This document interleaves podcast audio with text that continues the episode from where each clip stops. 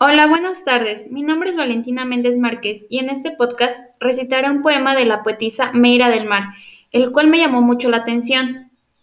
Debido a esto lo escogí. Además, les compartiré unos aprendizajes adquiridos en la materia de literatura, los cuales me han ayudado a identificar la función poética y emotiva, la forma del texto, los elementos comunicativos de la pieza literaria y las impresiones sensoriales, racionales y emotivas que me provocó esta obra artística.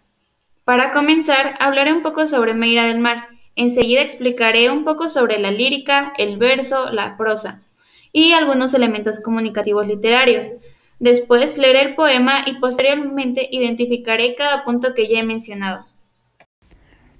Bueno, empezaré con un poco sobre la biografía de Meira del Mar. Su nombre es Olga Chams El Hach, poeta colombiana nacida en Barranquilla en 1921. Es hija de padres oriundos del Líbano, Medio Oriente. Ha figurado bajo el seudónimo de Meira del Mar desde que algunas revistas cubanas publicaran sus primeros poemas. Hizo estudios en su ciudad natal en el Conservatorio Pedro Viava, en el cual fue luego profesora de Historia del Arte y Literatura, materias que cursó en Roma e Italia.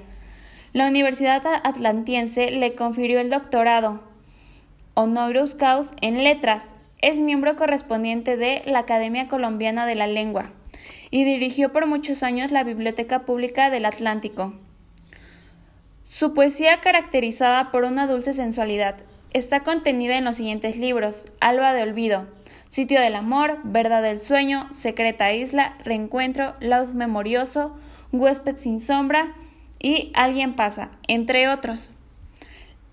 A continuación les explicaré sobre algunos conceptos.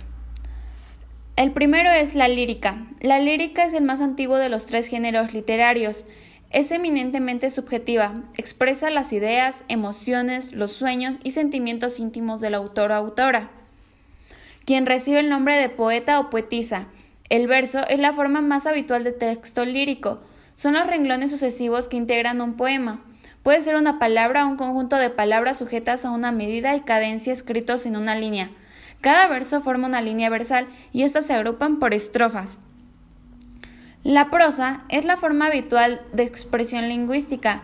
En la prosa poética específicamente, el texto posee sonoridad de ciertos ritmos, determinadas repeticiones de palabras y uso de figuras retóricas dan a la obra un sentido connotativo. La literatura es el arte que emplea las palabras con una finalidad de comunicación estética. En la comunicación poética existen dos tipos, la comunicación externa, que la conforma el poeta, el emisor externo, y el lector, que es el receptor externo. En la comunicación interna la conforma el sujeto o hablante lírico, emisor interno, y el destinatario poético, el receptor interno. El emisor interno es la voz poética o ser ficticio creado por el autor para expresar sus emociones y sentimientos.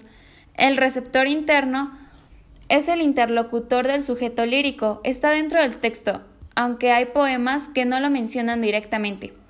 La función emotiva, también llamada expresivo-sintomática, se centra en el emisor.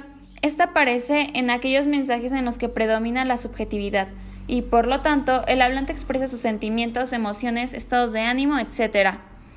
La función poética, también llamada función estética, es la que se utiliza para producir una sensación estética de agrado, belleza o gracia.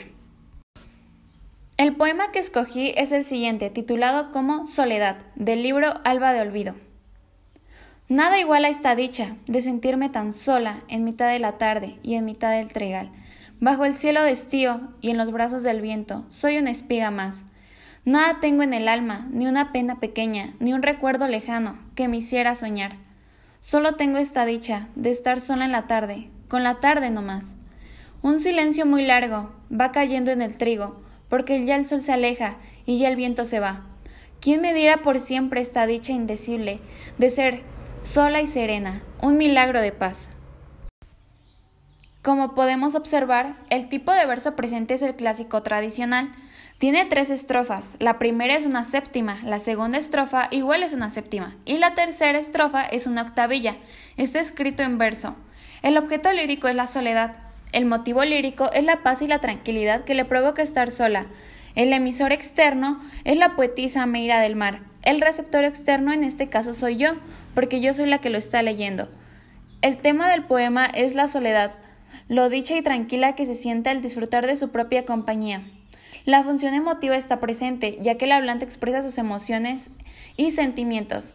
Asimismo, la función poética se encuentra inmersa en este poema, debido a que hay un propósito estético.